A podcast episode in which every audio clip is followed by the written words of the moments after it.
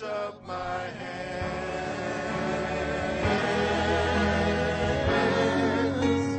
Lift up my hands.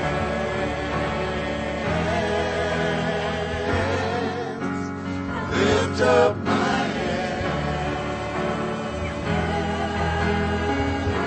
Paul wrote in 1 Timothy chapter 2 verse 8, I desire that men pray everywhere, lifting up holy hands, without wrath, without doubting.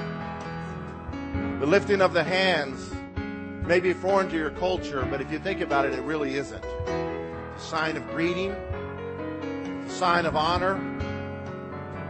There was a defeated government decades ago that it was a sign of saluting a sign of surrender. It's a sign of adoration.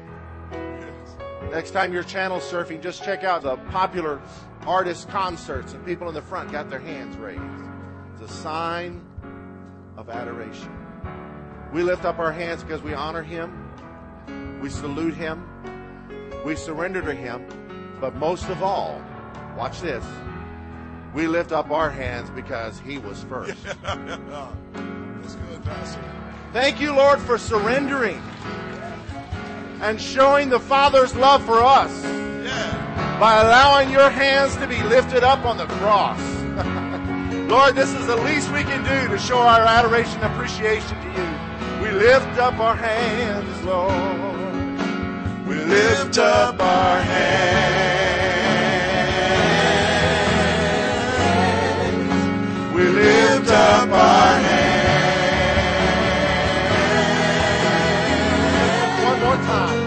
Lift up our hands. For God so loved the world that he gave his son who lifted up his hands for us and died so that whoever would believe in him would not perish but might have everlasting life. He wasn't sent to condemn us. He was sent to save us. And through faith in the lifting of his hands that he did for us in the giving up of his life, he became the offering, the payment, the penalty for our sins was placed upon him so that we can be freed from our guilt, our condemnation, and our evilness and our iniquity. Thank you, Lord. Thank you, Lord. We lift up our hands, oh Lord. We lift up our hands. Thank you, Lord. We lift up our hands.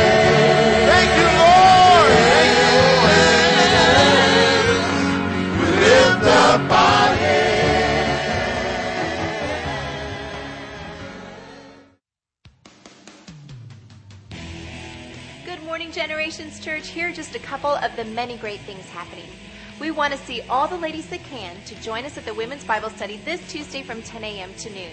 If you're interested in the book of Acts, then this is your chance to get more acquainted with the rich and meaningful content and informative church history of Luke's second book about what happened after Christ's ascension. After the Bible study, join us for a Let's Go Dutch lunch afterwards. And men, if you're interested in encouraging local inmates and reaching out and ministering to those experiencing the toughest part of Hood County's justice system, then we want you to sign up for our county jail outreach on Thursdays at 7 p.m. For more information about signing up for this valid effort, please contact Ken Horton at 817-219-4736. And those are just a few of the many great things that are coming up at Generations. To get more information about everything going on, check out the weekly Lord's Day Bulletin, visit generationspeople.org, and by liking our Facebook page. We'll see you next time.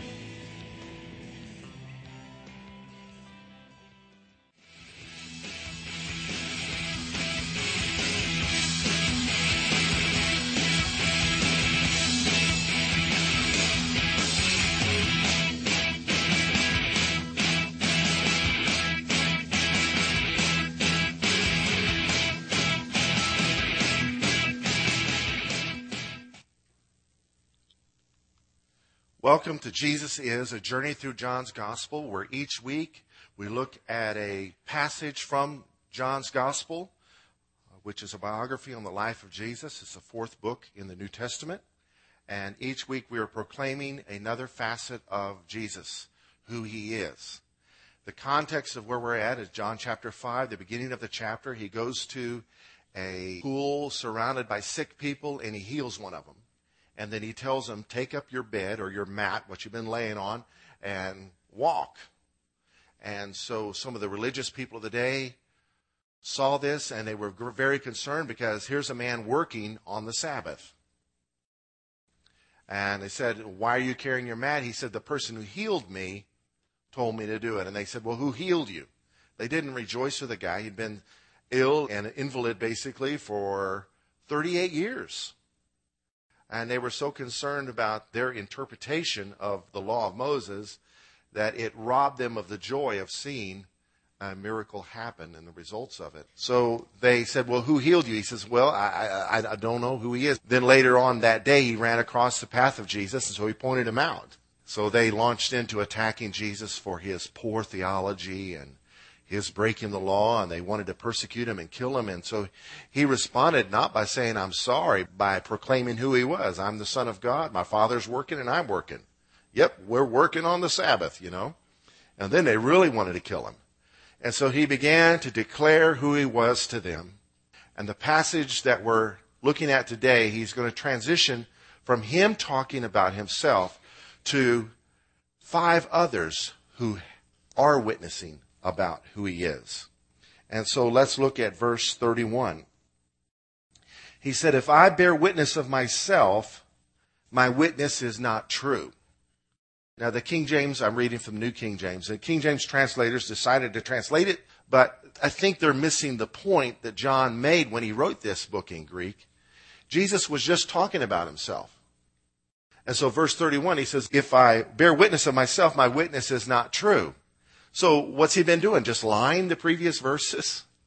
So I looked up some other translations and I think they got it more right. The New Living Translation says, if I were to testify on my own behalf, my testimony would not be valid. You know, when someone's falsely accusing you, you can say anything and it won't work to defend you. If they're out to get you, best to remain silent. But out of his love, he wasn't going to remain silent. He was going to point out some other witnesses they could look to for determining who Christ was. Verse 32 There is another who bears witness of me, and I know that the witness which he witnesses of me is true. Who is this another? Some commentaries think it is the Father, and he had just been talking about him. And certainly the Father is one of those witnesses. But I think he's talking about John because verse 33 he says, You have sent to John, meaning John the Baptist, John the baptizer. He was a forerunner of Jesus. You have sent to John, and he has borne witness to the truth. In John chapter 1, the book opens with the introduction of Jesus, who he is, and then the introduction of John the baptizer. And he was a prophet who went throughout the land of Israel proclaiming the truth that the Messiah is coming. Get your houses in order. Stop stealing and restore what you've stolen. Make restitution to those to whom you have done wrong. And he spoke truth everywhere he went. Eventually it got him killed. He spoke the truth to Herod and that was the end of that. And so they honored him and they responded by the thousands, thousands of Jewish people, including Pharisees, some of them, were baptized in preparation for the Messiah. So he is a witness that they look to. But then when he pointed him out, behold the Lamb of God, he didn't fit in their thinking. That's the Lamb of God. He's a carpenter from Nazareth. You have sent to John, he has borne witness of the truth. Verse 34. Yet I do not receive testimony from man, but I say these things that you may be saved. In other words, I don't need John. You do. I'm pointing them out. The GW translation, God's Word, says, I don't depend on human testimony. I'm telling you this to save you. So Jesus, in his self-defense, isn't frantically pleading for mercy. He's just declaring the truth and say, hey, you guys thought John the Baptist had it going on. He spoke about me, not just me talking about me. Verse 35, he was the burning and shining lamp and you were willing for a time to rejoice in his light. There was a brief period there you guys were excited about what John the Baptist was saying. And then things got out of hand as you thought. Verse 36. But I have a greater witness than John's. For the works which the Father has given me to finish, the very works that I do bear witness of me, that the Father has sent me. So John is a witness, and his works are a witness. He had turned water into wine at a wedding in Cana. No doubt word of that spread across the land of Israel. He had just healed a man who's carrying his bed around much to their chagrin. These things are saying something. They're signs pointing to something. The Messiah is here. So you have two witnesses, John the Baptist and the works of Jesus. You also have the witness of the Father, verse 37. And the Father himself who sent me has testified of me. On two different occasions, it's recorded in the Gospels that a voice from heaven spoke, This is my beloved Son. Once at his baptism, once on the Mount of Transfiguration. The Father is a third witness, bearing witness to him. You have neither heard his voice at any time nor seen his form. They refused to admit what they had heard. No doubt, maybe some of them were the Pharisees. But you do not have his word abiding in you, because whom he sent, him you do not believe hiding under his father. He says, Man, I'm doing what I was sent to do. Sometimes I drive too fast. Latest time, I just forgot about where I was and was going into OTS and got pulled over by a sheriff's deputy. When I saw his lights, I pulled over. Why? Because he was deputized by the sheriff, the man we voted in, to oversee law enforcement in our county. So even though Sheriff Deeds wasn't the one driving the car, the guy driving the car was a representation of the man we voted in. I pulled over out of respect for the law because I was wrong and because Sheriff Deeds sent him. These people are rejecting the authority of Almighty God. That's some serious arrogance, isn't it? Verse 39. You search the scriptures for in them you think you have eternal life. And these are they which testify of me. But you are not willing to come to me that you may have life. Looking for rules and loopholes as their way to eternal life, they completely missed the prophesied ruler who was to be the way to eternal life. And he was standing in front of them in the flesh. Verse 41 I do not receive honor from men. Message Bible says, I'm not interested in crowd approval. I'm not looking for human praise, the Good News Bible says. But I know you, verse 42, that you do not have the love of God in you. These guys had some serious religion, but it was not anywhere near the love that God intended for his people. Any praise coming from these legalistic and critical Pharisees, should they determine to use flattery to manipulate him, would not have been genuine because they loved their religion more than they loved God. When they fasted, it wasn't to humble themselves before God, it was to gain approval of their fellow man. Oh, how righteous you are. Look at your long face. You must be suffering today. Verse 43 I have come in my Father's name, and you do not receive me. If another comes in his own name, him you will receive. One commentary says this How strikingly has this been verified in the history of the Jews? For from the time of the true Christ to our time, 64 false messiahs have impacted their culture by whom they were deceived. 64. Look at what Jesus said. I've come in my Father's name. You did not receive me. If another comes in his own name, him you will receive. And since the time he made this statement, there's been 64 guys through the 20 centuries since the statement was made. There's been 64 guys. Here's the most well known one Shabbatai Z. He had 12 official disciples. One represented each tribe. He had a marriage ceremony. This guy lived back in the dark ages. He had a marriage ceremony where he got married to the Torah. Sounds kind of like our day, doesn't it? We got Mrs. Eiffel who lives out in Oregon who's married the Eiffel Tower and changed her name. We got some guy who's married his pillow and so he married the Torah and, and he was doing some really unusual things and he got the attention of Jewish culture throughout the diaspora. This could be the Messiah and they began to believe in him.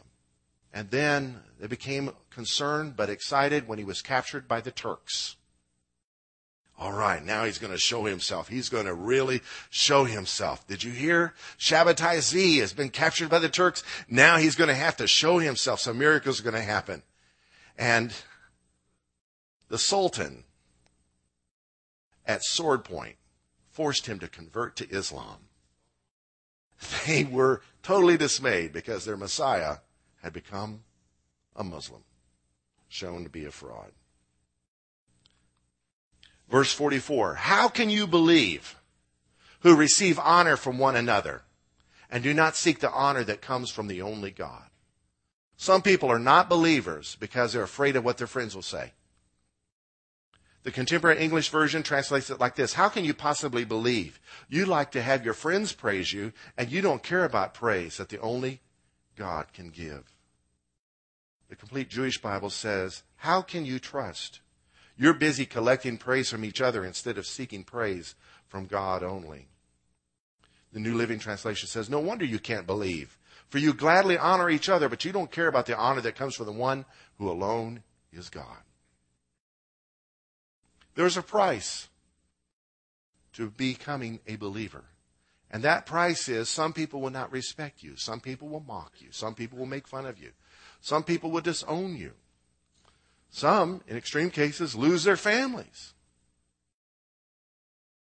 But consider the eternal Almighty God who desires a relationship with us as to who's most valuable. Which relationship's going to last the longest? Friends, I'm not telling you to run your friends off, but if they want to leave, let them leave. Because knowing God is more important than anything in this life. Verse 45 Do not think that I shall accuse you to the Father. There is one who accuses you. Out of all the witnesses he's pointed at, they're not accusing. But this final witness, this fifth one, Moses, is the one that accuses them. Here's the first four witnesses. John, the forerunner, he wasn't accusing them. He just said, hey, the Messiah's coming. Make its path straight. Repent. Make restitution. Then there's the works of Jesus, pointing to him. Hey, here's the Messiah. Something unique is happening. The next chapter, he feeds thousands of people with a small meal. Signs and wonders pointing to who he is. The Father himself. In John 3, Jesus said, God so loved the world that he gave his only Son, so that whoever would believe in him would not have to perish but might have everlasting life. For God did not send his Son into the world to condemn the world, but that the world through him might be saved. The world's already under condemnation because of Moses. And then there's the scriptures, the prophets that pointed to the Messiah. But Moses, here comes the condemnation. And he's the one they praise the most. Not realizing they were nailing their coffin shut by putting their hope in him because he pointed to the Messiah. Verse 46 For if you believe Moses, you would believe me, for he wrote about me. But if you do not believe his writings, how will you believe my words? Deuteronomy 18:15 Moses said, "The Lord your God will raise up for you a prophet like me from your midst, from your brethren. Him you shall hear." Verse 18, he goes on to say, God says through him prophetically, I will raise up for them a prophet like you from among their brethren, and will put my words in his mouth, and he shall speak to them all that I command you. And it shall be that whoever will hear my words, which he speaks in my name, I will require it of him. Back in John chapter 1, when this delegation of Pharisees were sent to interview John, they wanted to figure out who he was, and they asked him, Are you the prophet? Pointing to these prophecies. This is the first messianic prophecy coming from the writings of Moses. If they truly believed Moses, they would have looked at Jesus and realized, hey, Moses wrote about him. I'd like to speak to you today on the subject Jesus is outside the box. Tell your neighbor he's outside the box. He was outside of the box of these critics, these skeptics, these fake believers, these religious people who love themselves more than they love God. He was outside of their box. It was outside of their box to heal someone on the Sabbath and then tell them to carry something. It was outside of their box to believe that God would send His Son, His Son, someone equal with Him would come to earth. It was outside of their box. Because they had pretty much, out of an attempt to honor the Word of God, they had equated the Scriptures with God Himself, the one who inspired the Scripture to be written. They had equated them with Him, but then they added their tradition, their interpretations, the ways to obey these principles in the Old Testament. They equated them as the same level as the scriptures, as the same level of God. And Jesus told them later, He says, You've made the Word of God of no effect by your tradition. He was outside of their box. He was way outside of their box. I didn't make a mistake with these slides. I attempted to do that on purpose, to get the point across that he's outside of the box. Some believe that God is contained by His Word. I don't believe that. I believe He is revealed by His Word. The Bible's not a box, it's a lens that helps us to see God's ways, His patterns, and His love. He was way outside of their box. He was not dependent on popularity and not being misunderstood. You know, sometimes you're just going to be misunderstood. There's a well known preacher that footnoted everything while he's preaching. And it was so hard to listen to him until the Lord convicted him that you're afraid of people misunderstanding and falsely accusing you. And it made listening to him so hard because he was always quoting sources and this, that, and the other and giving dates. And it was just way too much information rather than just proclaiming the truth. And if somebody has a question, then he can point to the sources. Christ was not dependent on becoming popular. Oh, what's my stats like? What do the latest polls say? He wasn't running for office. He was not shrinking from enemies or the threat of a painful death. Heard a story of a guy that was making a list of names. Kid at school. And somebody walked up to him and says, uh, What are you doing? He says, I'm making a list of everybody I can whip. Everybody on that list, you can beat him up? Oh, yeah. Said, Is my name on that list? Yeah. You can't whip me. Oh, well, give me an eraser. I'll take it off. He was not conforming to human opinions or cultural expectations. He came and was himself. He was Jewish. He lived by the law perfectly. But human opinions did not govern his life. And cultural expectations did not govern his life. Cultural expectations meant you don't heal on the Sabbath and tell people to carry things around cultural expectations was you show respect to the Pharisees and never disagree with them publicly. He was outside their box. He was not fashioned by religion and yet never contradicted Scripture. Pure religion and undefiled religion is to love God and visit widows and orphans in their distress. The Bible says that. That's good religion. All the other religion, all the other man made ways can sometimes get in the way of a relationship with God. I knew of one pastor called a fast None of us are going to eat or drink anything but water for three days. And then he became like a policeman. And one day caught some people down at the Dairy Queen in the drive through. And he confronted them and they says, Pastor, we're not eating, we're just looking at the pictures. Missing the whole point. A forced fast is not that's not going to enhance your relationship with God. Jesus is often outside of our box. Now we're bringing it home. He isn't subject to our fears, our plans, or our controls. Oh God, you would never ask me to do that. God would never ask me to go to Africa, or God would never ask me to go to Alaska. God would never ask me to give up my vacation time to go on a mission. Who's God in this situation? He is God. He's outside of our box. He's not subject to our fears, our plans, and our controls. Well, my God loves me just like I am and wants to leave me that way. Well, your God probably isn't the God. Take the capital off that G. All right. We are being conformed to His image and not He to ours.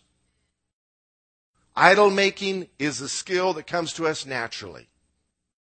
We love to shape things according to the way we like it. We decorate our homes, we choose certain cars or dream of cars that we want.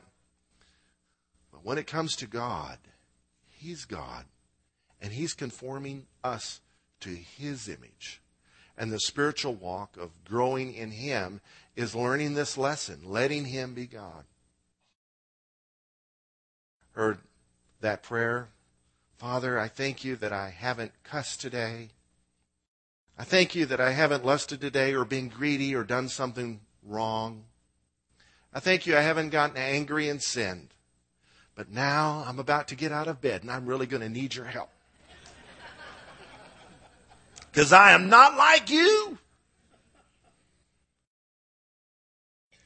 He is God and we are not, and He can do as He wills.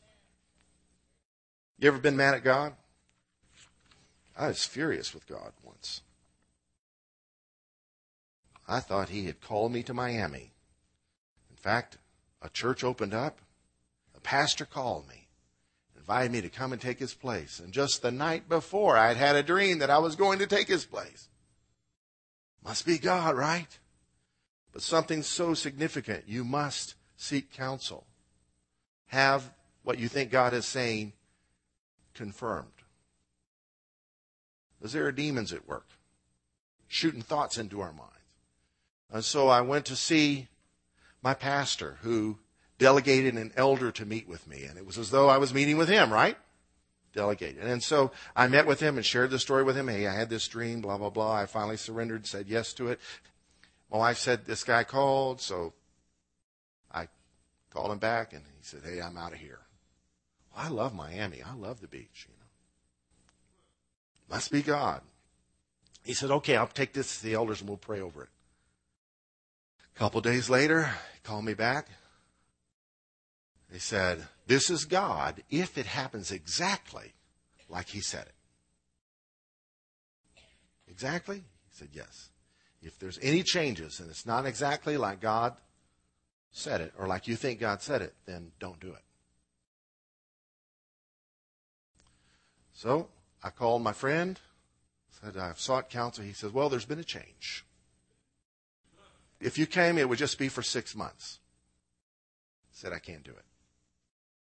I was furious with God because I had got so excited. Miami, yerba mate, black beans and Cuban food, and you know all that stuff. Fried plantains every day, and avocados as big as two fists. And finally, one day in prayer, I just surrendered to the Lord. I Said, God, not my will, yours be done. And if this was me being misled or this was you changing your mind, you have the right to change your mind. I think I had a box that said, God never changes his mind. The word says, I am God and I change not. But that's his character. His relationship with us, he has ability to steer us like you steer a car if he's going to be the Lord, right? And so this whole experience brought the impurities out of me, all this religion I had. I didn't know I was so evil. And he led me to draw a sketch in my journal, and it was a gravestone that said, Here lies life the way Alan Latta wants it. And then I drew some grass, and then underneath the grass I wrote, It's all over. And peace came. He's God, I'm not, and he can do what he wills. Which leads me to my final point. Recognizing this fact will enable us to really enjoy our lives. Plenty Christians are not enjoying their walk with the Lord. They're angry at people. They need to let God be God. I know there's teachings on our authority and the importance of, of the authority of the believer, and our authority's been totally delegated, though, is what brings balance to that truth. You can write your own ticket with God if God leads you to write that ticket. But if that ticket's to go to Timbuktu and he wants you to go to London, you're out of his will, no matter what you wrote on your ticket. We can enjoy the Christian life by surrendering to him. His love is outside of our boxes. There's a member of our church who's not here today. He's home preparing to lead worship at another congregation in the city this evening. Moritz Smith. Moritz and Jamie were members here, and then they went as missionaries for four years to Germany, and then they came back. And in coming back, they basically had to start over again. He's a guitar teacher. He had to get new students again. He still had some students in Germany that he would teach guitar by Skype, but that's at the wrong hour of the day. And they have two small children in their house, and he's trying to Skype lessons in Germany at the wrong hour of the day for having small children. And jobs aren't coming through. Customers aren't always paying him in a timely fashion. And he began to doubt, began to get angry, and began to have thoughts of atheism. Tempted to think that God wasn't real the day came where he had an epiphany. He had a moment where he allowed God to be God. And he wrote a song that I think he'll sing for us next week. It's called Out of the Box. He says, I've put you into a box, meaning God, by expecting things would happen in just the way I thought was good. I thought that you would bless me in just the way you should and trust you with my whole heart. And I believe that you would. But I didn't realize that I'd put you in a box. I was asking you for my way when you had something better. I'll let go of these assumptions that disappoint when they don't come through. I'll keep the faith that you'll always lead me. So it's not about me, but it's about you. I've been putting you into a box by expecting you to bless me by the time I thought was good. I pray that you would do it, and I knew that God should. But I felt you let me down when it didn't come through like it could. I'm going to let you out of the box because your ways are better. I'm asking for things so I could receive that I knew you could give me, but it wasn't the best. It wasn't the best. You've got something better, so I will let you out of the box. Let's pray. Lord, I thank you for this truth. I pray, Lord, that your Holy Spirit right now would pinpoint each area of every heart in the room where we have put you in a box, where we've taken a truth and maybe carried it too far, or an experience and maybe camped there and drove a stake there. Lord, whether it's cessationism or disappointment or atheism, God, I pray that you'd bring truth that will smash all of our boxes. Set us free to live hearts that are open and free and only within your boundaries. Expand our territory, stretch our boundaries to include you in every facet of our lives.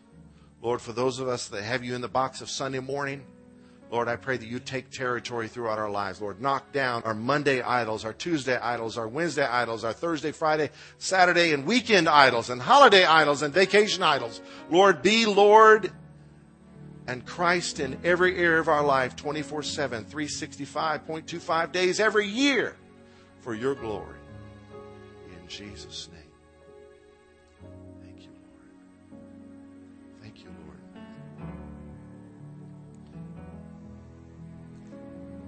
Let's surrender. I lift up my hands. I lift up my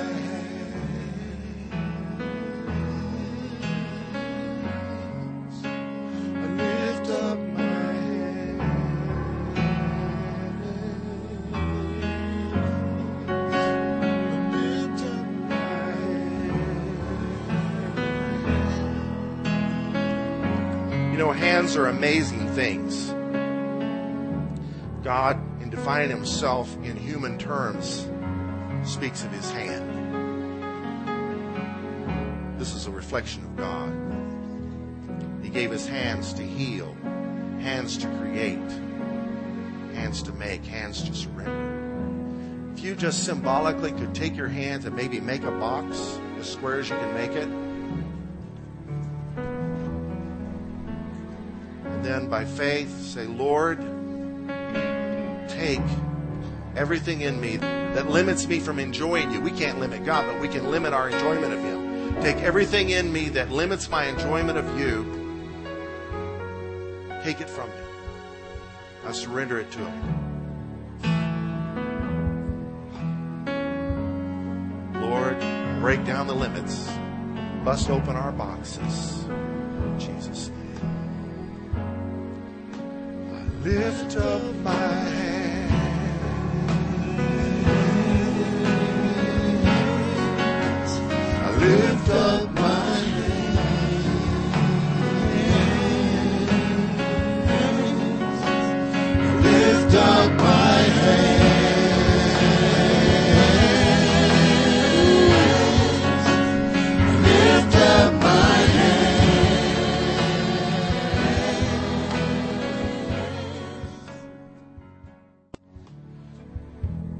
We live in a world that's trying to put you in a box trying to redefine you.